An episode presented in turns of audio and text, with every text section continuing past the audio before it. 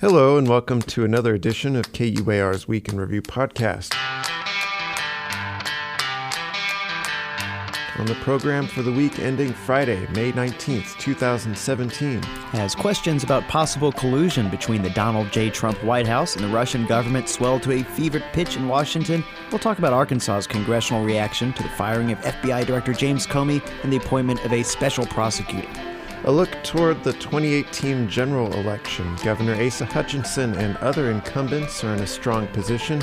What are the big issues and who will emerge as potential challengers? And we'll look at the economic impact of spring flooding on Arkansas farmland. It's the Week in Review. I'm Chris Hickey. And I'm Jacob Kaufman.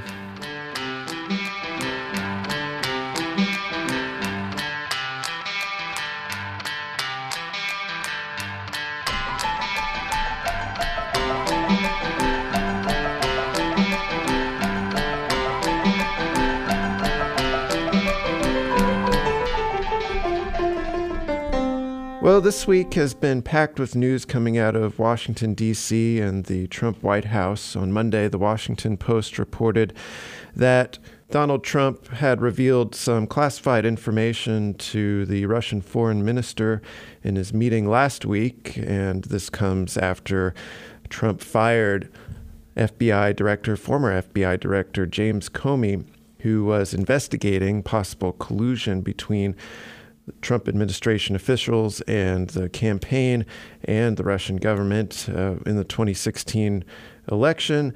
And out of that, we had a, an appointment of a special prosecutor in that investigation.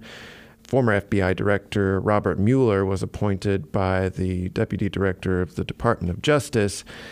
In Washington, we have, of course, six uh, members of our congressional delegation there uh, two senators and four congressmen. One congressman and one senator are both on um, the House and Senate Select Intelligence Committees, which are investigating the possible collusion between the Russian government and the Trump campaign in influencing the election.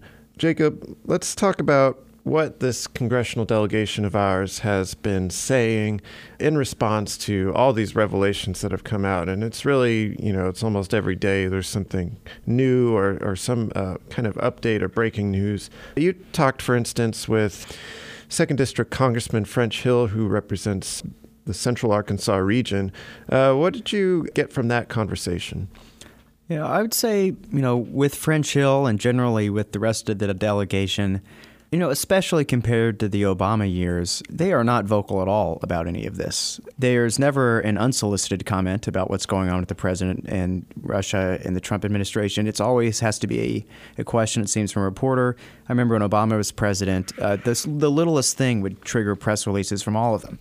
And usually outrage, very strong language. You don't see that at all. It has to be asked pretty, pretty much. French Hill told me, and you can check out the interview type in Google KUAR French Hill, you'll find it.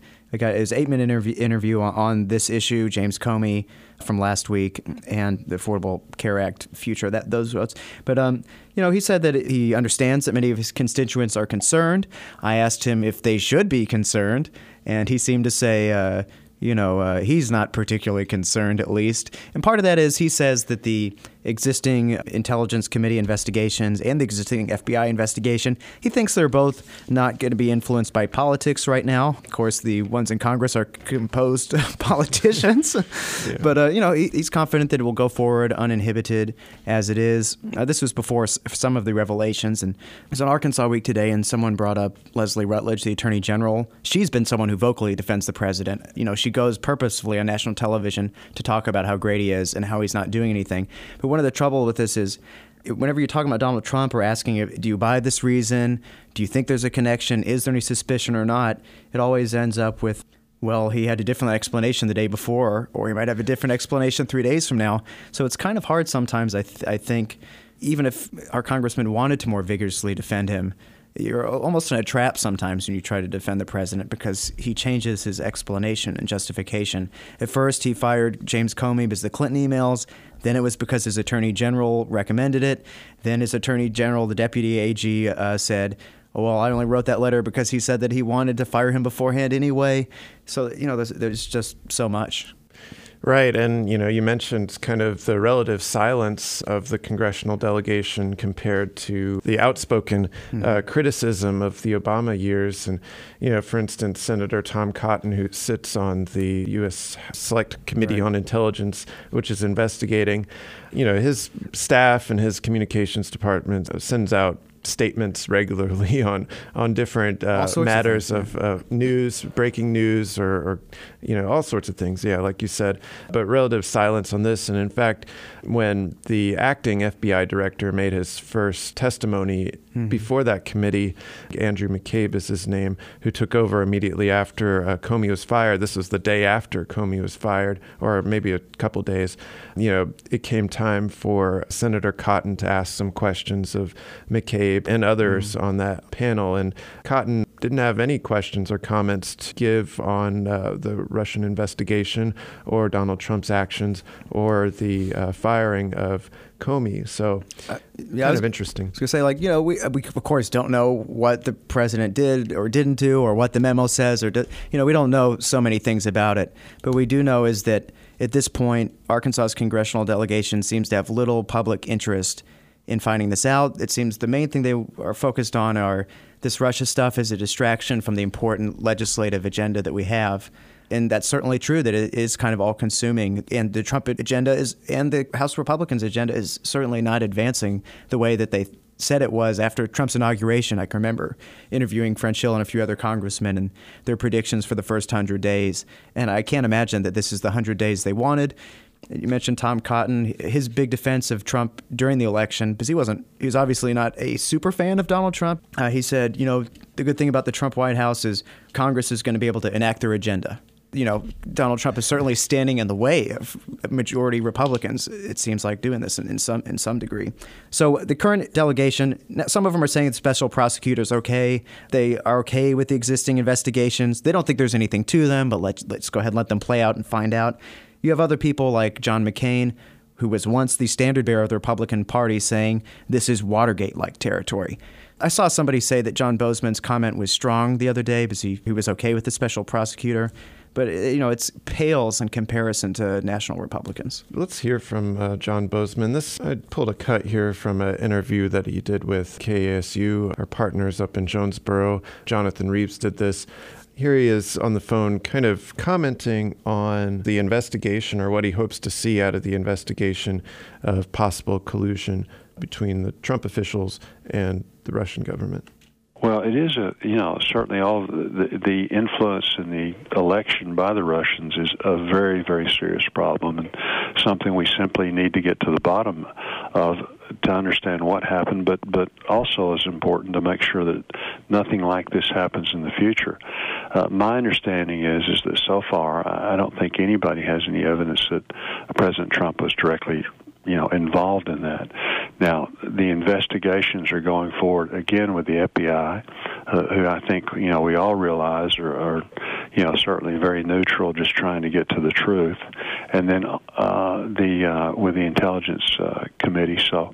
Um, at, at some point in the not too distant future, hopefully we'll get some resolution and, and and then really understand you know what we need to do. A little bit of change of tone, you know, because these allegations with the Russia stuff goes back to the campaign with his first campaign manager Paul Manafort, who's want who has charges out against him in the Ukraine for doing the same thing for the Russian government. But it'll be interesting to see as we find out more stuff or don't find out how the delegation sort of changes their responses to this in some way, adjusting to the new news that comes out. Certainly, they were big uh, supporters of Donald Trump before the election.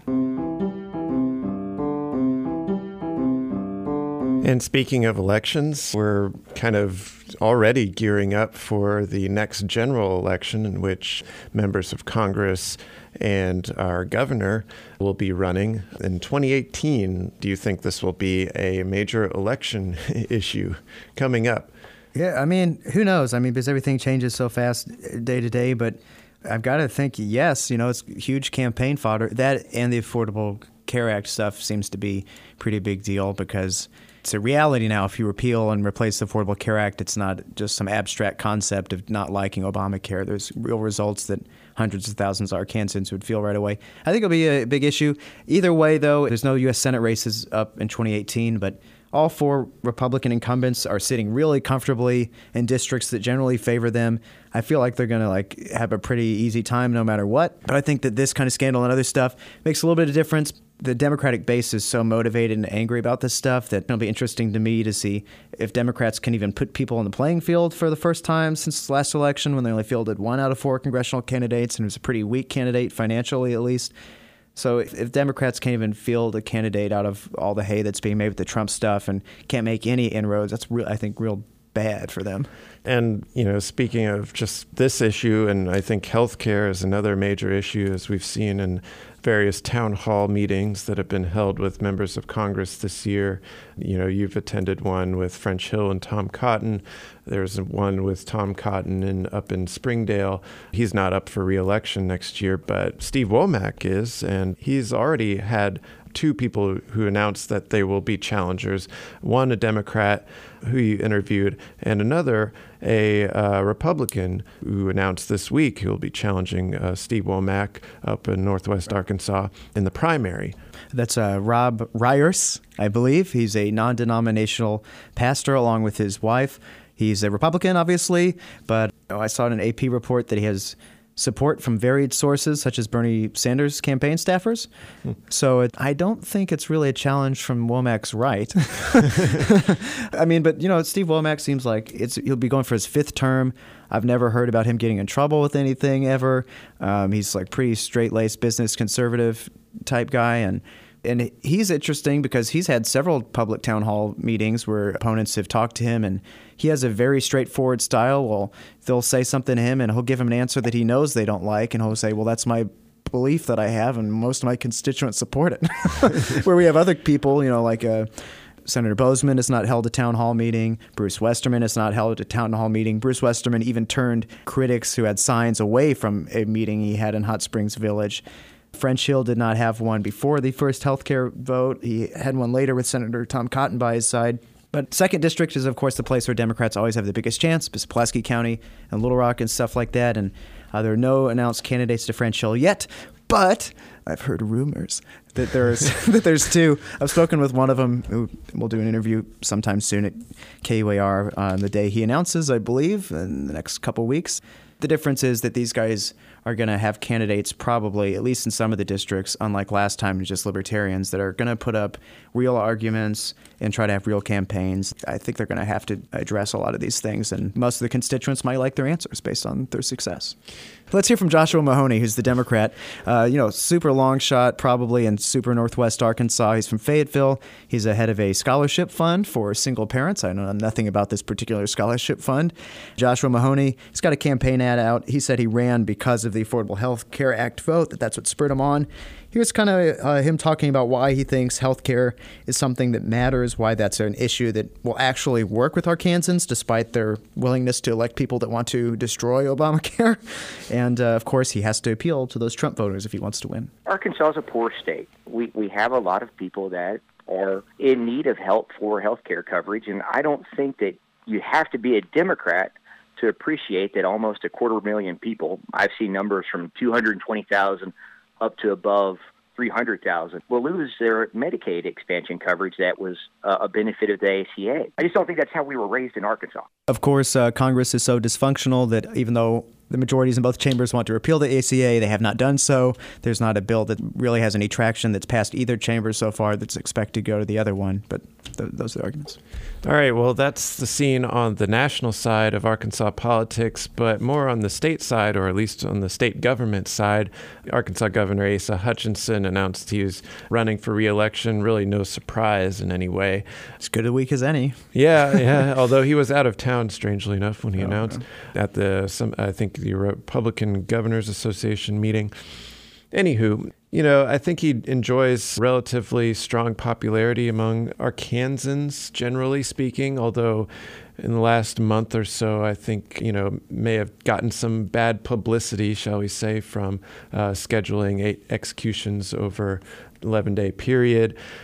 There is also some issue with the state government in terms of its budget and revenue coming in uh, below projections for several months out of the fiscal year.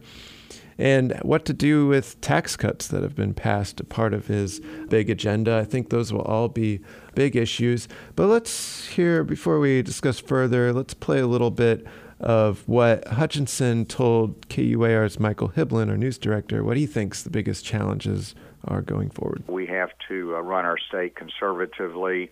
Uh, we want to make sure we have a balanced budget, and so as the budget gets tight, we constrain government spending. We're doing that, but we're meeting uh, the, the obligations that we have in terms of education. Uh, we're investing in that in our healthcare system. Uh, so uh, the state is in good shape, and that's important. That people are working, they want to work, we're creating jobs. It's exciting for me to be able to lead it, but there's always more work to be done. Reforming state government, uh, making sure that we're not uh, overspending, and that we're reducing it and being uh, more efficient in our operations. And so that's a day by day challenge that we face, and I'm happy to uh, lead that effort. There's just more to do. The governor um, he certainly accomplished most, if not all, of his major campaign promises from the when he defeated Mike Ross and Frank Gilbert, Libertarian. The biggest one being a hundred million dollar income tax cut. And this last session, he got another fifty million dollar income tax cut. He's uh, realigned higher education, done computer coding. All of his like big hallmark things he's gotten accomplished pretty easily. The big minefield for any governor, especially Republican governor, was navigating all the Medicaid expansion stuff that the state gets to do, and it's all created by the Affordable Care Act, but has all sorts of state level options and stuff like that he seemed to have navigated that. I remember the first session there was some speculation, most I guess it's just Twitter really, but that Tim Griffin and it was you know doesn't you don't really do much as lieutenant governor and it's kind of a placeholder that he wants to run for governor one day. Some people thought if Asa bungled Medicaid expansion that he might have a primary challenger of some merit as opposed to Curtis Coleman who got like 20% of the vote last time. But you know, he successfully na- navigated that not only through two sessions, but a special session where he got further conservative changes to it. It seems like it's going to be easy for Asa. Yeah, and he's certainly benefited from having strong majorities in both chambers of the legislature to enact his agenda. Mm-hmm. Although there is occasional dissent among more conservative members of the legislature, especially along the lines of Medicaid. More recently, the changes being enacted would be to restrict the income eligibility for those receiving coverage through Arkansas mm-hmm. Works, those receiving coverage who make between 100 and 138 percent of the federal mm-hmm. poverty level, or up to $16,000 a year, will be removed from the program. They'll be asked to uh, find coverage through the exchanges if they still exist. yeah, precisely. Yeah. And you know, there's a lot of obviously a lot of uncertainty on healthcare. You're seeing a lot in town halls around the country with members of Congress that people don't want to see the Affordable Care Act removed or rep- mm-hmm. repealed and replaced or whatever with whatever proposals Republicans are floating in Congress. And it may be one of the bigger issues of the year. I'm not sure if removing people from the Medicaid rolls will have a harmful political effect on Hutchinson's bid. I don't know how many people that that's what approximately like 60,000. How many of them even vote, you know? All, yeah, yeah. How many of them are children who yeah. Yeah, it's it's it's unclear. But um, Michael Hibblen asked about Medicaid with Governor Hutchinson and here's what he had to say. Well, I think we've moved the right direction with our reform of Arkansas Works uh, emphasizing uh, work requirements for the able-bodied and those without children, emphasizing that our state resources should be focused on those that need the help the most. This is the right reform for Arkansas, and I am hopeful and believe that the uh, whatever they do in Washington will complement what we're doing. I want to watch it very carefully, and we'll make adjustments as we need to. But uh, I'm hopeful that what they do in Washington will will surround and support what we're trying to do here in providing help to people who have a challenge in affording their health care, the lower income, making sure they have access to health care. But at the same time, we've got to do something that our state can afford over the long term. And that's what we're watching very carefully and trying to control the numbers that are on the expanded Medicaid. I think Asa Hutchinson's to have like a slam dunk election. The congressional races this time will be more interesting, even if they're kind of safe, just because there'll be candidates who are trying to push like hot button issues that the whole nation is paying attention to. Democrats don't have anyone announced yet. It could be, I'm sure, it could be a very great candidate, but Mike Ross was a pretty good candidate. Bill Clinton acolyte. Bill Clinton campaigned for him. You know, he's a congressman for a number of years, so some parts of the state definitely knew him. He was active in Arkansas politics when Democrats were successful. You know, campaigned really hard, had a lot of money. Uh, Democrats thought it was a big year where they could maybe stem the tide or whatever. And I don't know that there's anyone like him that will emerge. And of course, Mike Ross did not really do that well either. so. But at the same time, it would be um, bad for the image of the Democratic Party if they didn't field a strong candidate to begin with. Yeah, but it's good. I mean, the person who's going to run for it, I'm sure they think there's a chance they'll win.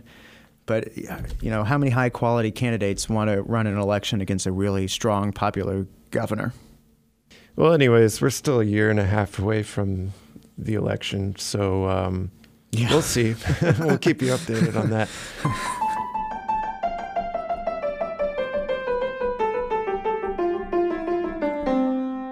So, one of the issues that Governor Asa Hutchinson has had to deal with, or his administration has had to deal with in the last few weeks, is this really devastating flooding to the northeast part of the state, Pocahontas area, areas along the Black River, the White River, uh, more towards central and east Arkansas. Have really seen a lot of damage. And a lot of the damage also has been centered around crops and crop losses or the uh, potential for crop losses and uh, damage to farmland. And this week we had a estimate out of the U of A Division of Agriculture and the Cooperative Extension Service. They estimated that there's upwards of $175 million worth of damage to crops and crop losses here in Arkansas in these last few weeks. Jacob, you spoke to an agronomist mm-hmm. who's looked at this. Uh, what did you find out? First of all, I'd like to say that the University of Arkansas Department of Agriculture Cooperative Extension Service got an extension on their name, I guess. That's way too long. okay. So $175 million in agriculture losses estimated so far among uh, Arkansas, some of their signature crops like rice. It's our biggest uh, agricultural commodity. We produce just over half the nation's total rice output, so it's a lot of rice that is underwater right now and ruined, basically. One of the big issues with this for this economic loss is so there's $175 million in damages. Fortunately for farmers, there is crop loss insurance programs that the U.S. government has helped prop up. Here's UA uh, agronomist Jarrod Hardke. He studies rice. Basically, there's a June 9th deadline coming up where if you don't replant your rice crop by June 9th, you cannot get your crop loss insurance. He says that June 9th deadline is not a very good one, though. That final end of the late planting period of June 9th is really very late, where we're hmm. typically mm. looking at a 30% decline below optimum yield potential compared to our, our preferred planting window really in, in early to mid April. So, I mean, the idea of crop loss insurance is you lost your crop, we'll give you your money to cover the cost of the crop, not because we're nice and care about your finances. We don't just bail people out for failing in America so much, unless you're a bank of some kind. But uh, you know, it's you will get this money so that you can grow it again. That's why you have to have it back in the ground. We're giving you the money to grow your crops again. That's for farmers' security. That's for food security all sorts of reasons like that. And I suppose it's an entrenched benefit at this point, too. Um, but another problem with the June 9th deadline is the seeds are worse. There aren't a lot of good seeds left anymore. The supply of rice seed is actually very much in question. And there may be enough rice seed around, but one of the added difficulties is not just is there rice seed available, but when you're reaching this late calendar date, your best cultivars to plant are typically by this time of the year the best ones are no longer available. We're talking about moving down the list of options in terms of their expected performance when you already have growers who have taken a severe hit. And part of the deal with this is the June 9th deadline is brand new for this year. There used to be a previous date based on some some other information and the Hutchinson administration has petitioned the US Department of Agriculture, their secretary Sonny Perdue, who went on an aerial tour of this with Hutchinson saying, you know, we need some flexibility in this. You know, maybe they'll be able to replant some of their crops if the floodwaters receded, but it's not going to be good. Farmers could still lose money. He doesn't want them to. Jarrod Hardke was optimistic that this could lead to a catalyst of some sort nationally. At this point in time, that is the law. I, I do know that they are aware of the situation, and and there will, I believe, be efforts made to correct this uh, again on a commodity specific basis. Certainly in the situation involving rice, I believe that something is going to happen. The question is, will that be able to happen in time to help right now. And of course, it's not the first time rice fields have been flooded. In previous years, there's been flooding that has been comparable. This flooding was especially bad, though. But this year, uh, Hardke said fields were more planted now than they were before. I can't remember the specifics. What I'm trying to say is like 89% of the crop was planted before the flooding this year. Past years, maybe it was 40% or something like that because they wanted to start their growing season earlier because it was better. But there was some risk. All right, with that, this has been KUAR's Week in Review podcast. Thanks for listening. KUAR is a listener supported service, but editorially independent from the University of Arkansas at Little Rock. Have a great weekend. My name is Chris Hickey. And you can subscribe to this podcast and anywhere podcasts are found, and you uh, visit it at kuar.org. And while you're there, sign up for our weekly news email update with this podcast, including links to many of the stories we've talked about on today's episode. I'm Jacob Kaufman. Thanks. Bye.